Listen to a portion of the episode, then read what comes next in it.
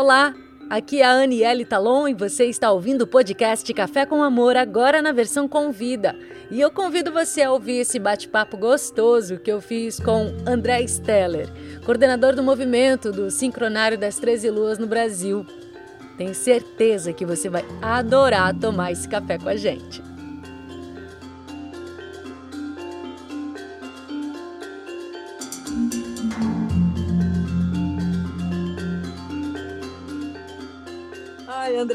Gratidão, viu? Nossa, que lindo, assim, poder fazer essa, esse café com amor com você. Me sentindo aqui, nossa, muito feliz e contemplada por ter, ter você aqui como um bate-papo, né? Vai ser um bate-papo, não tão entrevista. Sinto que vai nesse caminho porque eu gosto muito de te ouvir, né? Mas a proposta aqui é a gente uma troca, assim, né? A gente um colaborando com o outro e a gente vai tecendo aqui o que a gente, o que está vindo, o que está vivo nesse momento. Poxa, gratidão, viu? Pelo teu sim ao Café com Amor. Uma, uma honra te receber. Amado. Para mim também, eu super feliz pela oportunidade oportunidade da gente poder estar junto um pouco, mesmo que seja dessa forma virtual. Sempre surgem é, inspirações né, dessas conversas. E eu acho o tema Café com Amor assim excelente. Eu hoje até estava vindo da cidade e, e pensando na, na seguinte reflexão que, que tudo é tão simples na vida e desde que a gente consiga encontrar o amor nas pequenas coisas, como o ar que nos respiramos, como a chuva que, que banha a terra.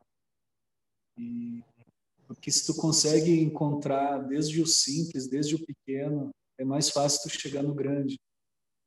Mas muitas vezes a gente está tão na expectativa de encontrar algo super grandioso e, e não faz a lição de casa, que é essa essa relação com as mínimas coisas, né? com as pequenas coisas que são tão fundamentais. Né? É por dizer assim, ó, nenhum castelo existiria se não houvesse os grãos de areia, entende? É como dizer, como isso assim.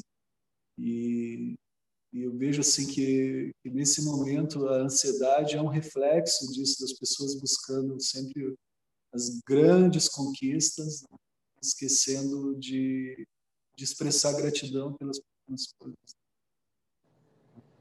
Perfeito. A gente que está nesse mundo mágico de, de, de, viver uma vida mais voltada à espiritualidade, a gente sabe que a gratidão, por exemplo, é a chave da abundância. Se você não se transforma em uma pessoa grata, você não consegue ter abundância nunca na vida, sempre vivendo pelas escassezes, pelas faltas. E no momento que tu gira a chave, tu começa a te tornar grato, então a abundância começa a surgir mais e mais. E, e, e o mais louco de tudo é que chega uma hora que tu te dá conta que aquela abundância sempre teve ela nunca fugiu de ti. Na verdade, tu que tinha fechado a porta.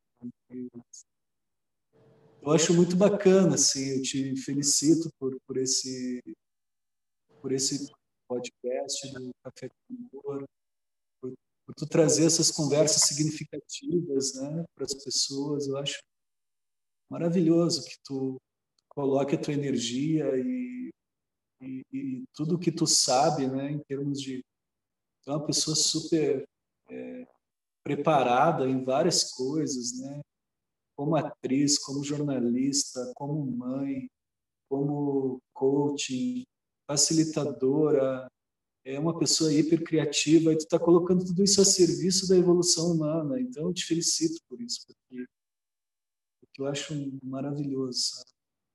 Ojalá muitos seres humanos possam vibrar também nesse nesse processo de ajudar a nossa humanidade a evoluir.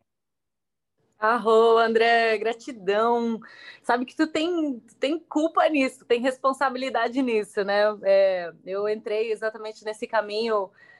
É, eu já era uma, já, já sempre fui buscadora, mas é, essa consciência ficou maior quando te conheci, né? Em Florianópolis, quando vi sua palestra, que foi quando eu realmente entendi que, uou, achei o que eu estava procurando e a partir dali, então, abriu infinitas possibilidades. E e eu sou muito feliz e realizado por acessar esse conhecimento do sincronário das 13 luas, lei do tempo, que para mim de todas as ferramentas energéticas que estão aí são todas de muito valor, todas assim que são essenciais para nossa evolução quanto raça. Eu sinto que essa para mim é é a que tem mais potência e mais necessária, principalmente nesse momento, né? Hoje, então, a gente está gravando esse podcast no Humano Autoexistente, e muito lindo, assim, a gente está fazendo esse, esse, encontro humano, já que nós dois também somos juntos, humano magnético, né? Então, um, um dias humano também são muito inspiradores para mim, né? Me traz algumas reflexões profundas e e o humano na luz, ele é realmente esse receptáculo da sabedoria universal, né? Como nós somos potentes, como nós somos incríveis, né? O humano na luz, ele, ele é capaz de, de transformar a Terra realmente no paraíso, né? E, e do lado oposto também, o humano na, na treva, que também nos compõe, mas ele só fica nessa, nessa polaridade, ele é capaz de destruir não somente seu próprio corpo, como o seu próprio planeta, né? Então é necessário esse despertar e consciência dos humanos potentes que nós somos, né? E esses tempos eu vi um vídeo seu que eu achei demais, que você fala exatamente disso, assim, né? Que os humanos, eles são incríveis, que nós, nós, é, nós somos como se fosse a camada neural do planeta, né? A gente pensa, a gente faz as coisas, a gente assassina, a gente muda, a gente transforma, a gente ama, né? Porque o amor é a nossa essência, mas acontece que a gente está um pouco distraído, né? A gente, quanto raça, quanto esse ser incrível, receptáculo da sabedoria, a gente está um pouco distraído e não está seguindo um propósito da nossa natureza. Né? Eu achei muito linda a sua fala que fala disso, assim, que na verdade o, o, ser humano ele pode até estar tá um pouco, um pouco não, infeliz e não satisfeito consigo, mas é porque ele está desviado do caminho. O que tu sente sobre isso? Eu queria que você falasse sobre isso. É, assim, aprofundando um pouco nessa visão assim de ser humano, eu sinto que tem duas coisas. Eu lembro desse vídeo, é um vídeo antigo até, né, que eu gravei sentado num bosque. É, tem ali o objetivo desse vídeo é foi trazer a reflexão do quanto nós precisamos nos tornar seres mais e mais autênticos. E para isso nós precisamos acreditar em quem somos, acreditar nas limitações que nós temos acreditar nas virtudes, acreditar realmente que nós nascemos no lugar correto, com as pessoas corretas, que tudo está certo na nossa vida, mas que o nosso papel é desenvolver a partir do nosso ser autêntico. O que ocorre é que a humanidade ela, ela vive como um Ctrl C, Ctrl V, né? a era do Ctrl C, Ctrl V, ela copia e cola o tempo todo e ela vai com isso perdendo a sua essência.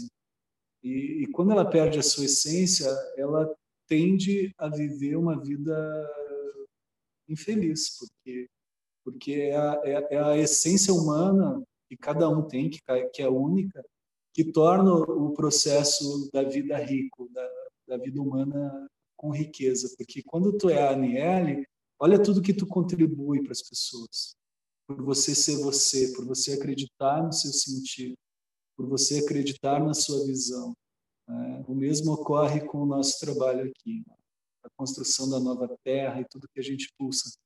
Então, é muito importante a autenticidade.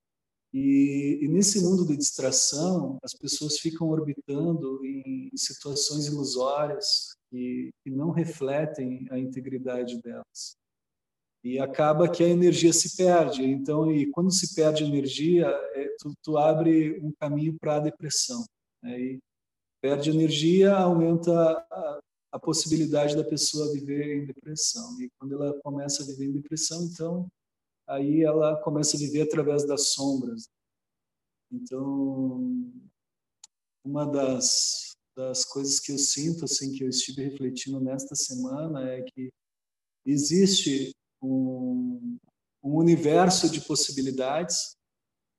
É, nós mesmos, como facilitadores, nós é, buscamos compreender a consciência de diversas formas, mas nós estamos relativizando tudo. Então, nós acreditamos, por exemplo, é, como eu falei no começo dessa, dessa conversa ali, eu falei assim, a, a gratidão é uma porta para a abundância. Né? é, é uma reflexão interessante. Poderia até virar, por exemplo, um, uma frase no feed do Instagram, né? por dizer assim. É uma reflexão importante, mas ela também é relativa. Então nós relativizamos tudo. E, e, a verdadeira essência humana, ela vem de você viver através do absoluto e não do relativo. Porém, essa consciência absoluta, ela praticamente é inalcançável nesse momento para essa humanidade. Então, o ser humano, ele pode, nós podemos nos tornar um Tesla, um Gandhi, um, um Mandela, um Martin Luther King, um Jesus Cristo ou Buda. Porém, nós precisamos compreender que o caminho é, é através do absoluto, da consciência do absoluto. Porque todos esses relativismos que existem dentro dessa sociedade moderna são efêmeros, são ilusórios. Eles, né, eles assim, não nos conduzem a uma experiência de verdade plena e absoluta. Então, eu sinto assim, não relativizando, mas compreendendo que sim é real, porque você tem uma filha da idade da minha, você tem aluna, tem mais ou menos a mesma idade da Is. É, quando nós vemos a mente da criança, que é plena em sua inocência, que é plena em sua alegria, em seu amor, é, que está ali plena, sem preocupação, é, nós vemos o que nós temos de mais próximo à mente absoluta. Entende? Mas como adultos nós relativizamos, então nós começamos, e se eu fizer isso, e se eu fizer aquilo, e essa estratégia, e aquela, né? Eu eu relativizo o tempo, eu não estou no presente, mas estou lá trabalhando para o futuro. Então, isso cria um contraste muito grande com a nossa essência, com a nossa verdade. Eu, eu até sinto que a próxima etapa evolutiva é uma etapa que é a etapa da presença. Você vive através da presença e logo cultiva uma experiência vivendo através do absoluto.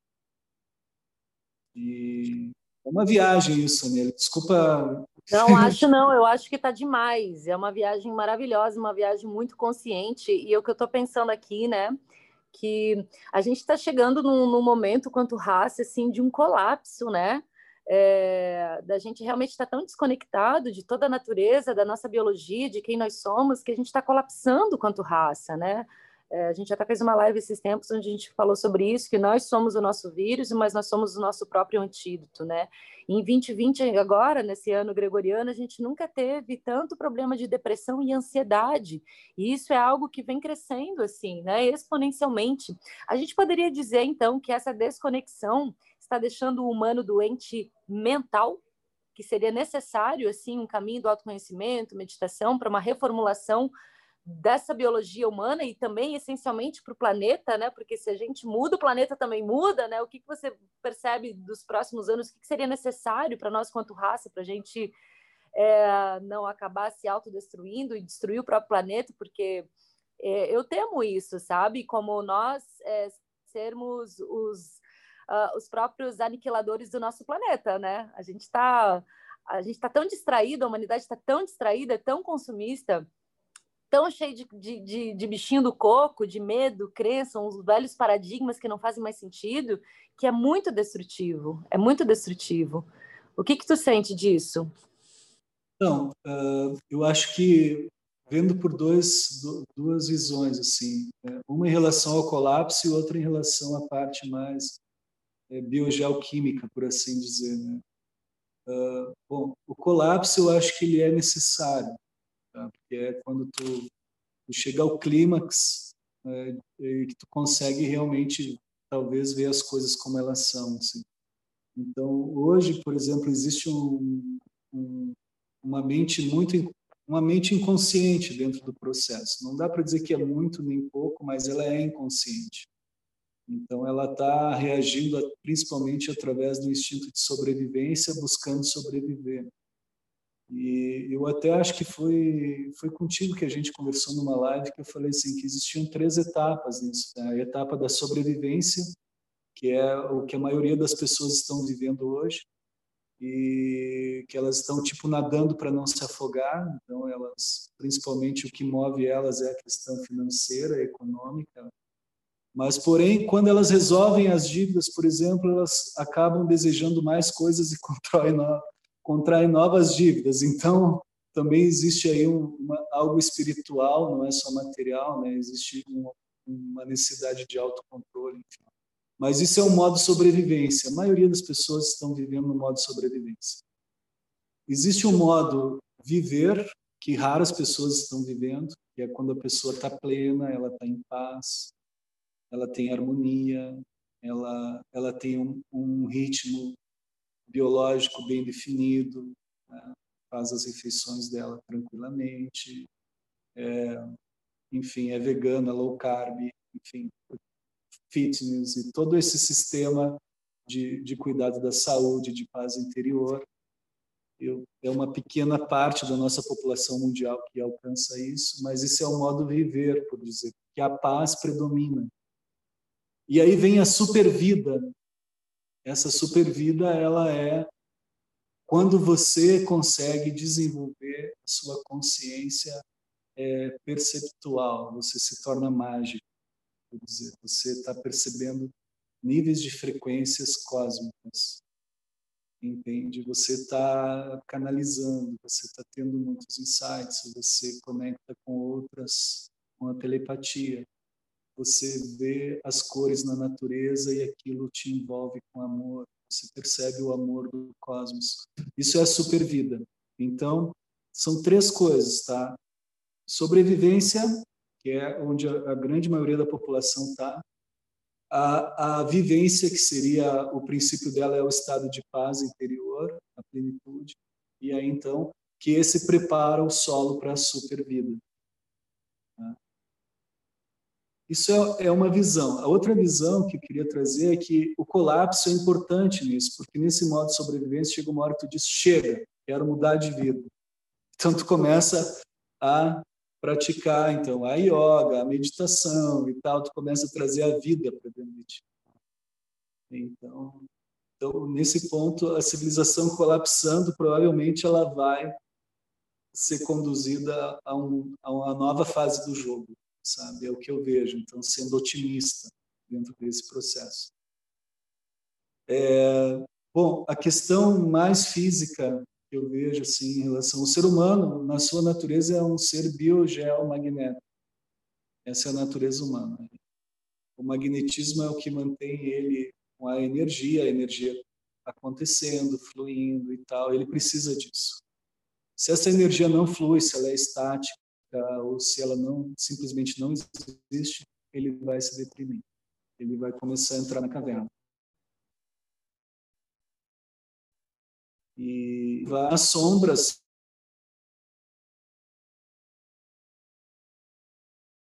que ele e normalmente ele fica dando volta nas sombras para tentar encontrar a luz. Tá? Esse é o, o, mito da caverna de Platão. É bem recomendado dar uma olhada nesse, nesse texto, nessa, nessa visão filosófica que ele trouxe. E, então, é quando o ser humano ele começa a se dar conta, então, assim, pô, mas peraí, quem eu sou? Ah, eu sou um ser biotecnológico. Eu gosto de trazer esse conceito. Eu, eu sou um instrumento. Eu preciso me afinar dentro dessa orquestra cósmica. Então, eu vou lá e me afino com o, o meu ritmo, com a minha respiração eu vou lá e alinho meus chakras para que a energia cósmica possa fluir melhor em mim e nutrir melhor minha mente. Ah, eu vou começar a criar espaço entre os pensamentos para me ver com mais claridade.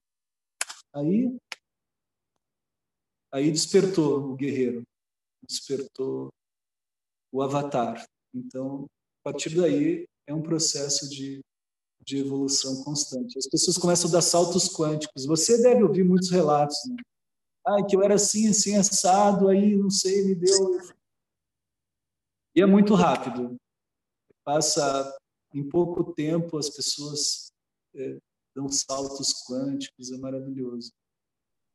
Sim, incrível, incrível. É, E, e, e, o salto quântico é isso mesmo, né? É, eu, eu, gosto de fazer uma analogia do milho da pipoca, né? O milho da pipoca só se torna pipoca porque ela recebe calor, né? Ela recebe energia, né?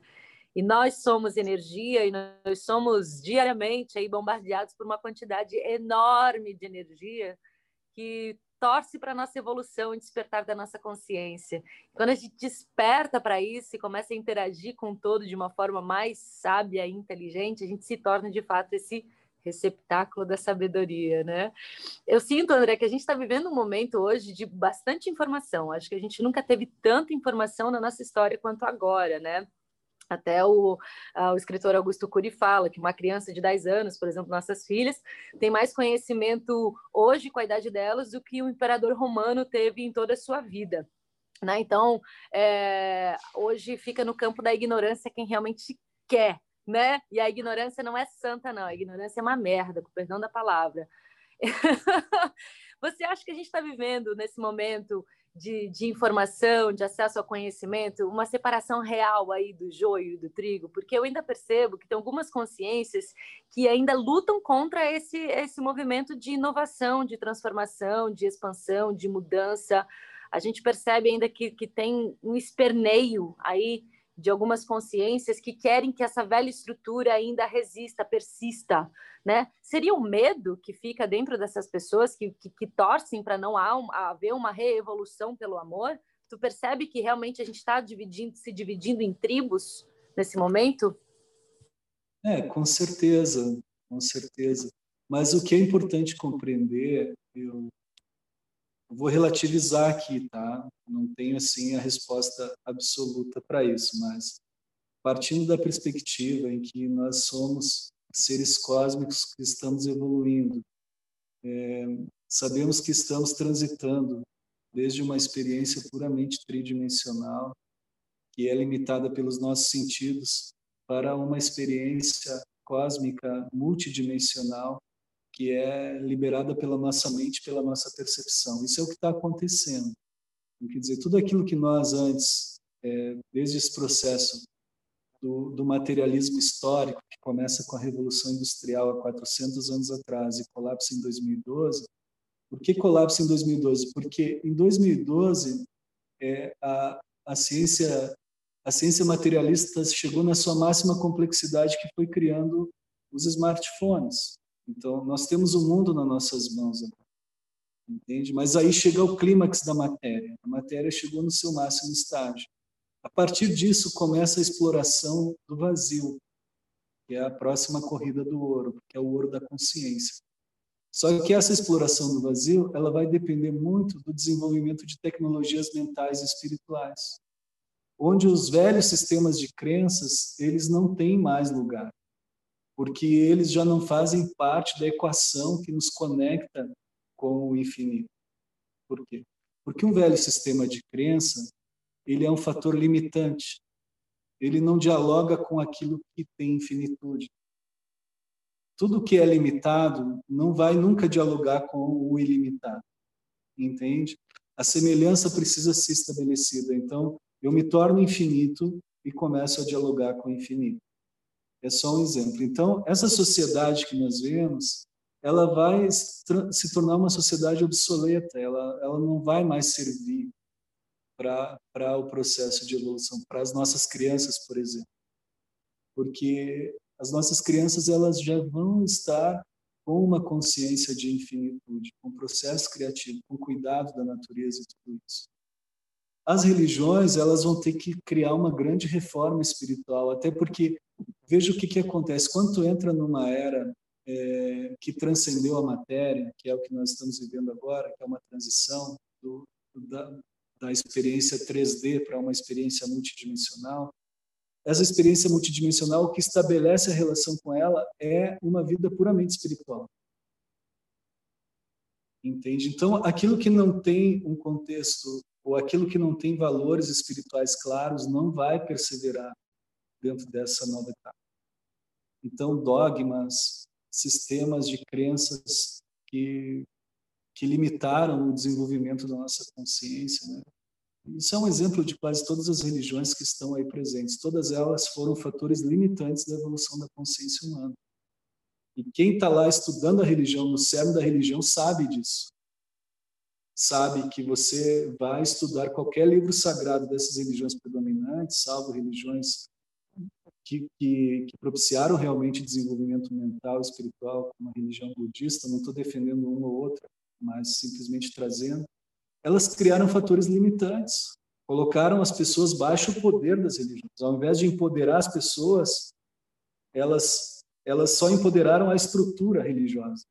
Entende?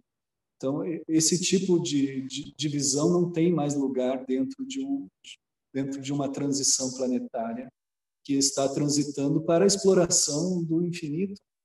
Veja que, segundo Carl Sagan, é, que é um científico muito legal, assim, um dos científicos mais, mais simpáticos que eu conheci dentro da história da ciência cósmica, ele diz assim ó, que o ser humano ele é, ele se desenvolveu a consciência autorreflexiva e tudo que ele se desenvolveu, ele é parte de um projeto para que o cosmos possa conhecer a ele mesmo. Esse é o papel do ser humano. Entende? Então, dentro de todo o construto é, religioso que existe através das principais religiões, você não vai encontrar esses caminhos de exploração de, de, de, de, observação e de reconhecimento da nossa natureza cósmica.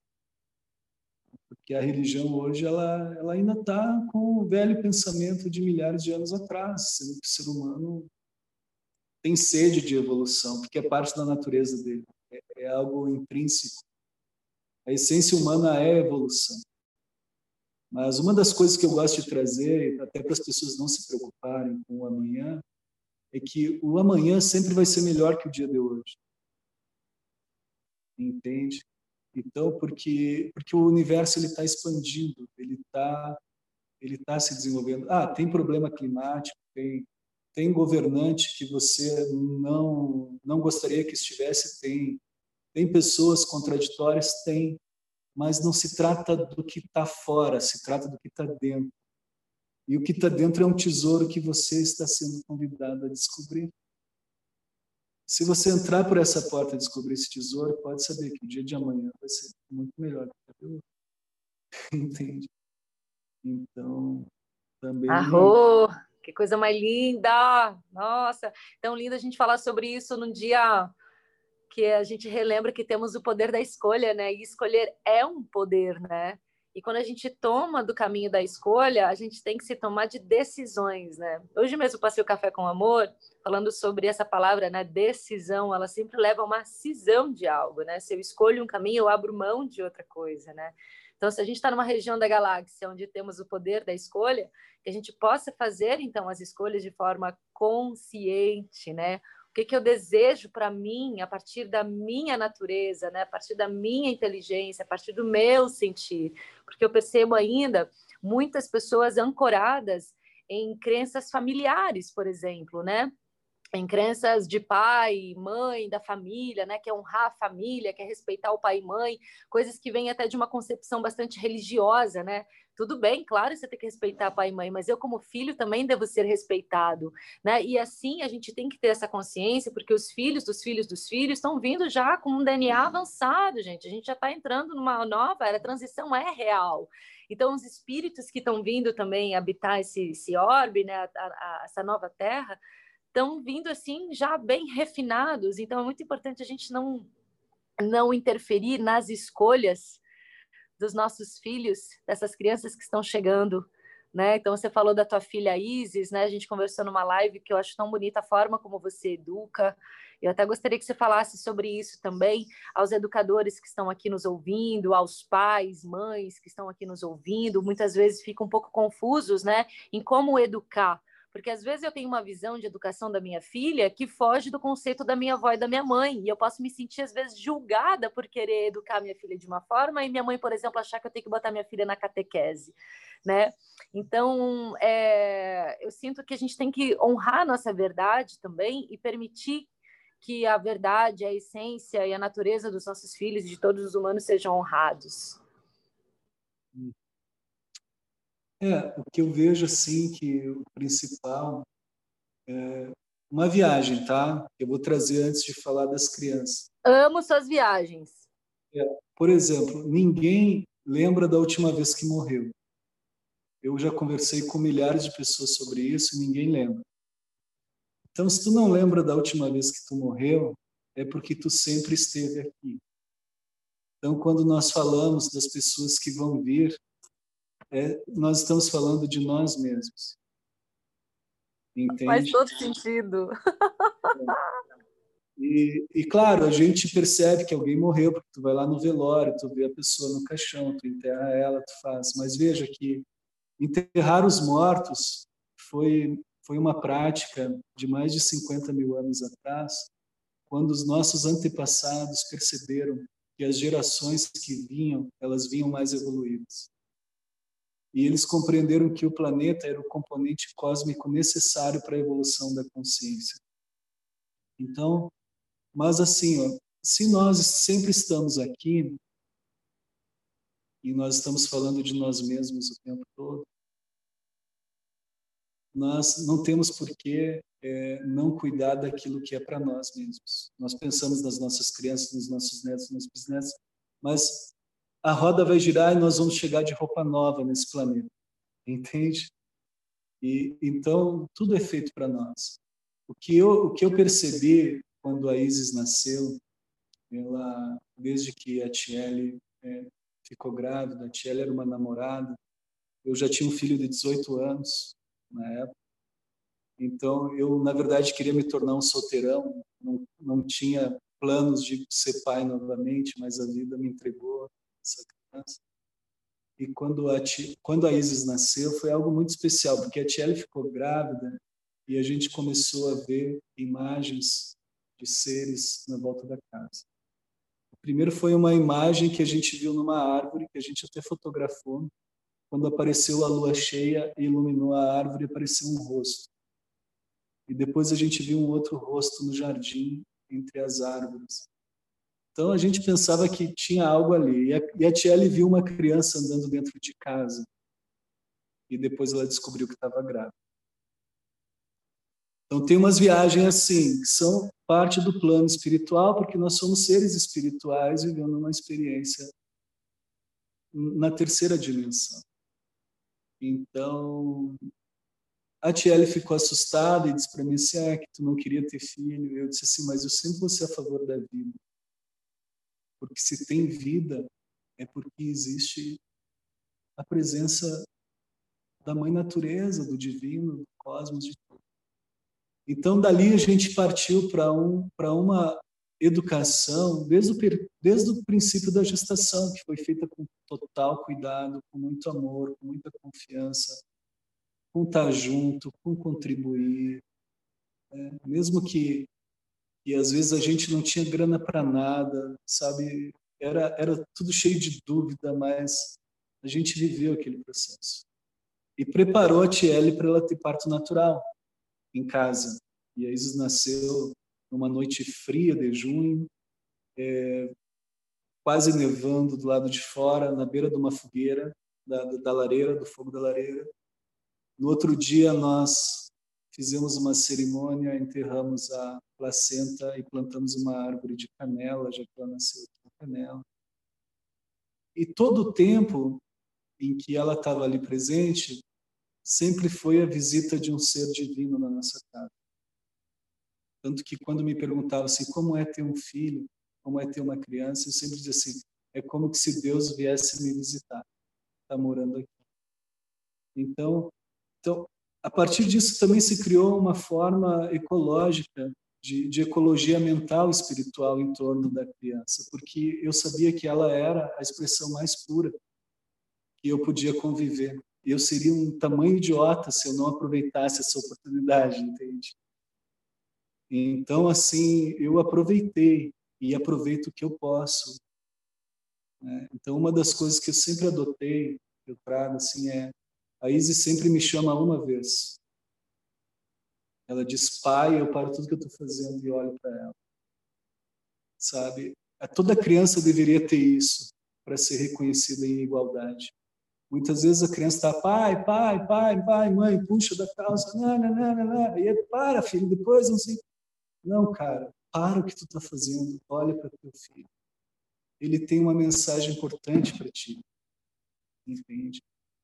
E então eu sinto que essa ecologia do cuidado de preservar uma criança é como preservar uma nascente de água pura. Nós temos que ter esse cuidado, porque porque através disso a gente está conseguindo trazer, ancorar na Terra o que tem de melhor do ser humano. Porque os pais eles tentam fazer da criança tipo uma marionete das viagens deles, das frustrações que eles tiveram. Então a criança começa a ter uma super é, agenda, entende? E ter um, um, monte de estímulo de tudo que é, de, tudo, de todas as direções. E, e, na verdade, ela precisa unicamente ser estimulada a florescer o que ela já traz dentro dela. Porque ela já é uma artista, ela já é um ser autoiluminado na sua natureza. Então, então assim, tu sabe, nós somos adultos, o quanto nós lutamos dia a dia para resgatar a nossa mente original, a nossa iluminação original que nós perdemos. Se, se, a nossa se a nossa infância tivesse sido cuidada com uma visão mais ecológica de ecologia mental, nós seríamos seres fantásticos, entende? Então é uma grande cura assim para a humanidade. Eu, eu, lembro quando o Globo Repórter veio me entrevistar que ela tocou no assunto das crianças, eu não consegui falar, eu só chorava por, por, porque eu entendia, porque eu via a criança desde essa perspectiva, né? desde essa visão. Então, então assim a minha filha, ela ela não é especial, ela não é diferente de outra criança, ela não é nada, ela é só uma criança e a gente que tenta manter ela dentro do seu estado natural. Então é isso sim, e a gente acredita nessa natureza. Não está preocupado se lá na frente ela vai ser uma criança atrasada, se ela não vai ter todas as virtudes que as outras crianças têm, se ela não vai jogar vôlei melhor que a outra. Eu não me importo com isso. Eu só quero que ela seja ela, entende? Que ela floresça através dela mesma. E, e também sabe? E no fim ela me surpreende, porque é uma criança que que lê o tempo todo. Ela já leu mais de 15 livros esse esse ano. Livros enormes, né? Tipo, leu toda a coleção do Harry Potter, leu assim, a gente gasta um monte em livro para ela, a gente não tem televisão em casa, a gente não gosta de ter distração assim. Então, ela é uma criança que não tem tablet, não tem telefone, é, usa o computador emprestado. E a gente está tranquilo, desenha um monte, gosta de desenhar, a gente vai, vai vendo o que, que ela vai gostando e vai incentivando o que ela gosta, sabe? Então, assim, eu não sei te dizer assim, ah, eu estou certo. Eu, tô, eu, eu, fiz tudo isso através de um sentir, entende, Amélia? É, não, não busquei isso em nenhum livro, assim, nenhum manual de como ser o pai, entende? Foi, foi um sentir, foi algo bem instintivo, mas que, que para mim faz total sentido. Uh, que coisa mais linda! Nossa, me encheu de amor aqui. Eu vi você falar assim, quanto amor e consciência, né? Nossa, ainda vindo de um pai, de um homem, né? Com toda essa clareza, né? Bom se todos os homens aí, pais de primeira viagem, né, tivessem toda essa consciência, porque a mãe se torna mãe já quando engravida, a gente sente o filho, né, na nossa barriga, a gente tem todas as transformações biológicas, a gente sente até a presença do nosso filho espiritualmente, mas o pai se torna pai quando nasce a criança, ele pega no colo, aí parece que cai a ficha, aí nasce o pai, né?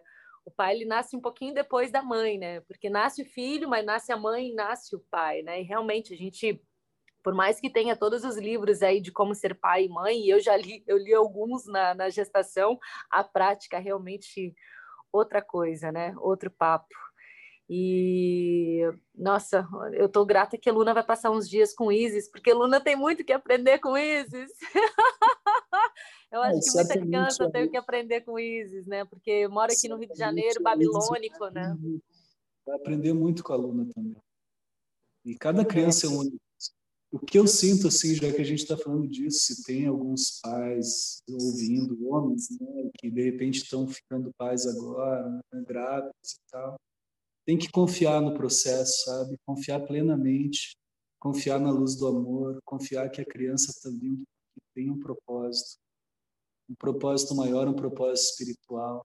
Abraçar essa causa com gratidão e com amor e com confiança, porque é muito mais do que dizer vale a pena. É não, é, não é que vale a pena, é um verdadeiro tesouro, sabe? Tu ter essa experiência e, e poder estar junto. E é muito importante apoiar a mulher quando ela está grávida.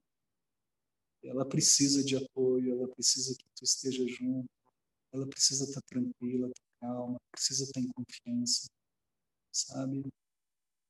Então, eu sinto assim. Tem um amigo meu que me perguntou assim uma vez: tu não tem medo porque tu não tem emprego, tu não tem nenhum trabalho, tu não tem nada. Eu realmente eu tinha acabado de vir da montanha, eu não tinha nada, não tinha dinheiro, não tinha nada. Eu disse para ele assim: eu confio na magia da vida. Entende? Se existe a vida, é porque existe a sede de viver, e se existe a sede de viver, existe algo que vai nutrir. Então, é importante confiar nisso. As coisas, elas se acomodam. É, a, a vida tem muita magia. É. E, realmente, é, a vida tem. E eu acho que criança traz muita abundância também, sabe? Eu tenho amigos aí. Agora, nesse último ano aí, teve um baby boom, né? Eu tenho vários amigos e conhecidos que, uou, eu ganhei um sobrinho esse ano também, filho da minha, da minha gêmea, e vários amigos com bebês, e amigos até que não, não tinham condições, assim, não foi planejado, estava naquela relação mas como a vida dele se transformou, assim como a minha também. Eu acho que uma criança ela sempre traz a, o fluxo da abundância, né? Porque ela é um canal do divino, né? E a gente se conecta de forma mais estreita com esse canal. André, é, eu lembro que quando houve o meu despertar, que foi bem em 2012, quando eu te conheci, eu senti no meu peito uma sensação de urgência, sabe? Eu falei, uou, é isso tudo mesmo que está acontecendo? Oh, meu Deus, que é isso? O que, que eu posso fazer, né? E eu sinto que tem muitas pessoas que estão nesse, nesse lugar de despertar, principalmente aquelas que chegam aqui no conhecimento da do tempo, agora está tão bom assim, né? Que a gente tem tantos canais, cursos, né? O próprio instituto aí fazendo curso para facilitadores, né? Mais e mais, todo ano está sendo grupo grupos de facilitadores, aí que coisa linda esse movimento agora. E junto disso vem o despertar, o despertar da consciência, de pensar fora da caixa. O que que tu diria para essa galera que está assim despertando agora, tendo essa real consciência do que que é estar tá no planeta Terra, na transição planetária, na expansão da consciência, bate um desespero, né? Bate essa urgência. O que que você diria para esse pessoal que está chegando no conhecimento agora e tendo a real noção disso tudo? É, eu acho que assim que a, que a base é a meditação. Primeiro, assim, tem que meditar. É, dia a dia, meditar, mesmo que seja 5, 10 minutos, para conseguir ver as coisas com mais claridade e menos emoção. Porque a emoção, ela, ela cria uma lente que muitas vezes não te permite ver as coisas como elas são. E aí, aí tu pode estar te enganando, inclusive tu não vai conseguir dissolver é, fragmentos de coisas egóicas e tal, que também vão criando lentes e vão querendo que tu veja as coisas como tu quer e não como elas são de verdade. Então, eu acho que a meditação ela é uma chave, assim, precisa para poder chegar nessa claridade. Tu tendo claridade, é, certamente o teu processo criativo vai aflorar. Então, você vai ter muitas ideias, mas ter ideias não basta, você precisa executar elas. Então, a, a meditação te, também te traz essa resiliência, esse poder de perseverar e de tu poder concretizar os teus sonhos. Então, eu sinto assim que tem, eu tenho muitos projetos que eu deixei para trás na minha vida que eu não consegui concretizar, que até hoje eu penso de, ah, se eu tivesse feito tal coisa. Mas, enfim, né, nem tudo a gente consegue. Então eu vejo assim que que essa que essa geração nova ela, ela é muito apta a criar novas possibilidades, possibilidades que vão ao encontro do desenvolvimento da consciência. E, e para isso é mais importante que você tenha uma prática meditativa e essa prática que eu recomendo é a prática baseada na mente natural, que ela traz claridade mental. Através da claridade você tem um poder de execução muito maior das suas tarefas, processo criativo e tudo. Então, é aquilo que tu fala, né, Niel? Eu faço tanta coisa que eu nem sei como que eu consigo. Entende? Você consegue porque você atua desde um centro. Entende? Você atua desde um foco, desde um centro, você faz o que tem que ser feito, como diz na nossa prece, né? É, desde a casa oeste da transformação, né? que a sabedoria se transforme em ação correta para que façamos o que tenha que ser feito. Então, eu sinto isso. Que porque tem muito conhecimento. Além de ter muito conhecimento, tem muita informação. Então, existe um, uma, uma, uma tormenta de informações que nós temos que processar e uma tormenta de conhecimentos. O que, que você vai fazer primeiro? Você precisa abrir espaço entre os pensamentos. Eu, eu sempre comento assim: ó, imagina que você é um celular com 64 GB de memória no seu cérebro. Se você não tiver espaço, esses 64 GB estão ocupados, as informações batem e voltam. Então você precisa abrir espaço.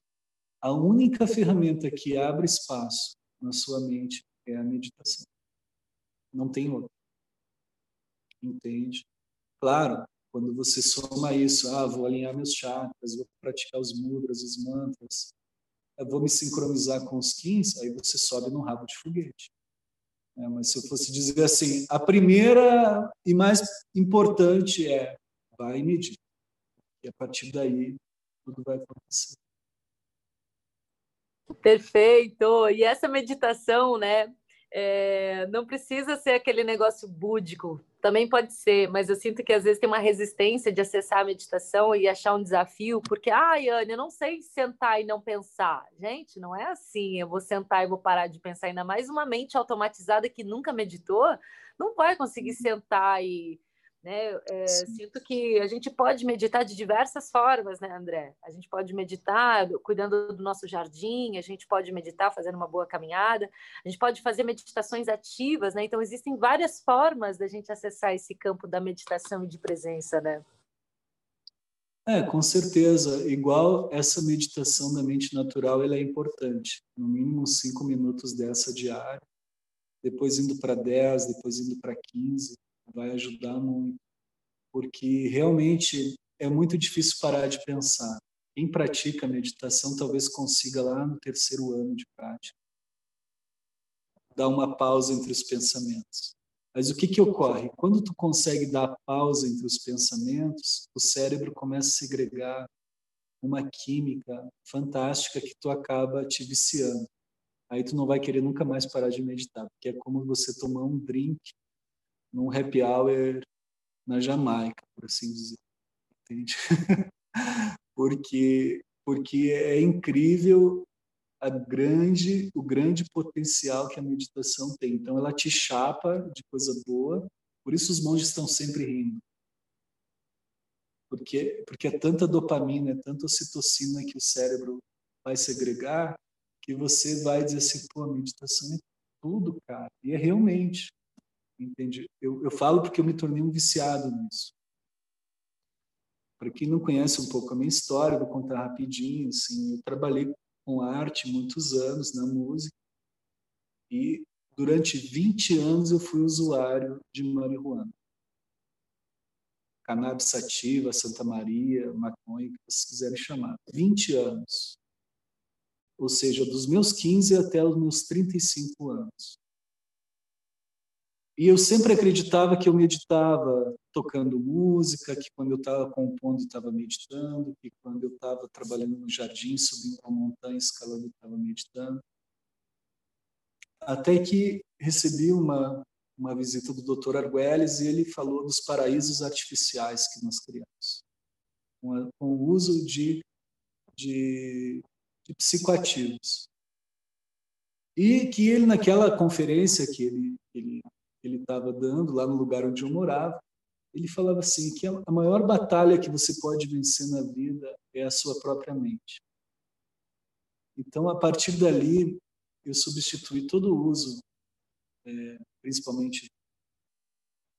A única coisa que eu usava era, era marihuana. Eu substituí isso por meditação. mas também tive um problema, eu tive sequela com isso. Então eu esquecia do que eu estava falando, baixava a pressão, tinha tremores de frio, era uma, uma viagem, assim, estava sequelado total pelo mau uso da planta. E a meditação começou a me curar. Isso fazem 13 anos, eu com 48 anos agora. Então, me tornei, assim, uma pessoa viciada em meditação, porque a meditação começou a me dar os mesmos baratos que eu tinha quando eu ia lá e fumava, entende? E me tornei uma pessoa viciada em meditação. Então, comecei a estudar a fundo a neurociência, vipassana e outras práticas e pude compreender o porquê que toda essa química acontece. E ela acontece justamente porque você, chegando a um lugar que você para de pensar, você relaxa a região hipotalâmica e ela começa então a estimular o sistema límbico a liberar essas químicas no cérebro.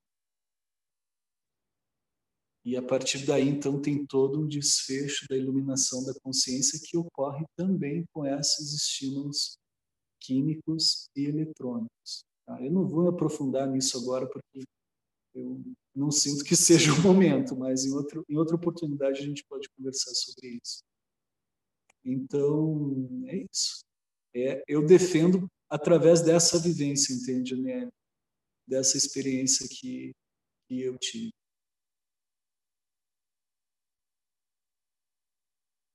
Arro, André, que partilhas ricas. Me sinto aqui super nutrida com você, com todos esses ensinamentos. Pessoal aqui que está acompanhando a gravação no YouTube também. Então, estamos com uma audiência super boa, pessoal interagindo aqui. Gratidão pela presença de vocês todos. André, só tenho a agradecer. Eu ficaria com você aqui o dia inteiro conversando e eu sei que teria papo e a gente emendaria um assunto no outro, ia devagar e conversar e as coisas iam acontecer, ia ser demais. Até, amigo, você tem que escrever um livro. Acho que tem, que tem que ter livro, tem que ter material. De, além das músicas, suas canções são sempre muito ricas. Mas fica aqui um pulso do, do, de, de, livro teu. Tem muita coisa maravilhosa que brota de ti aí. E é legal deixar esse, esse legado para nós aí. André, gratidão. Se quiser deixar uma última mensagem aí para nós, pessoal que está nos ouvindo, fica à vontade. Quero agradecer muito a ti pela oportunidade, por ter aberto essa janela para a gente conversar e, e, dizer para ti que eu desejo que o grande Espírito siga te iluminando, te dando força, sabe? Te acolhendo, te inspirando, é, para que tu siga fazendo esse trabalho maravilhoso, despertando, principalmente ajudando o ser humano a despertar para esse para essa nova etapa evolutiva. Uma etapa que se baseia nos valores mais elevados, que vão ao encontro da alma humana. E isso é, é de uma riqueza sem, sem precedentes. É, é de um valor imensurável. E eu sinto que a gente está muito perto de conseguir é, alcançar essa, essa, essa experiência com o absoluto, entende? que tudo isso que nós estamos relativizando, ela vai ir ao encontro desse absoluto. E então é isso, tá? Gratidão por tudo, querida. Que Deus ilumine a ti, tua família, tuas relações, todas as pessoas que estão conectadas com a gente, tá? Em Lakesh. Lakesh, Alaquim, querido André, gratidão. Gratidão a você também que ouviu esse podcast até aqui. Siga Sincronário da Paz, André Steller, no Instagram. Sincronariodapaz.org também, você pode ver mais informações lá a respeito das cursos, formações, agendas, almanaques, mais informações a respeito da lei do tempo. Siga também a Aniele Talon no YouTube e Instagram. Volta e meia tem novidade para você. Gratidão pela sua escuta até aqui. Um beijo, um cheiro e até a próxima. Arro!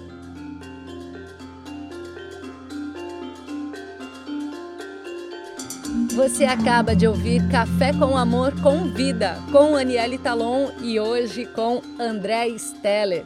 Siga o André no Instagram, arroba andré.staeller. S-T-A-E-H-L-E-R. Você pode seguir também a página do Sincronário, arroba Sincronário da Paz. Não deixe de me seguir também nas mídias, Aniele Talon no Instagram, Facebook, YouTube. E não deixe de seguir o Café com Amor também no Spotify.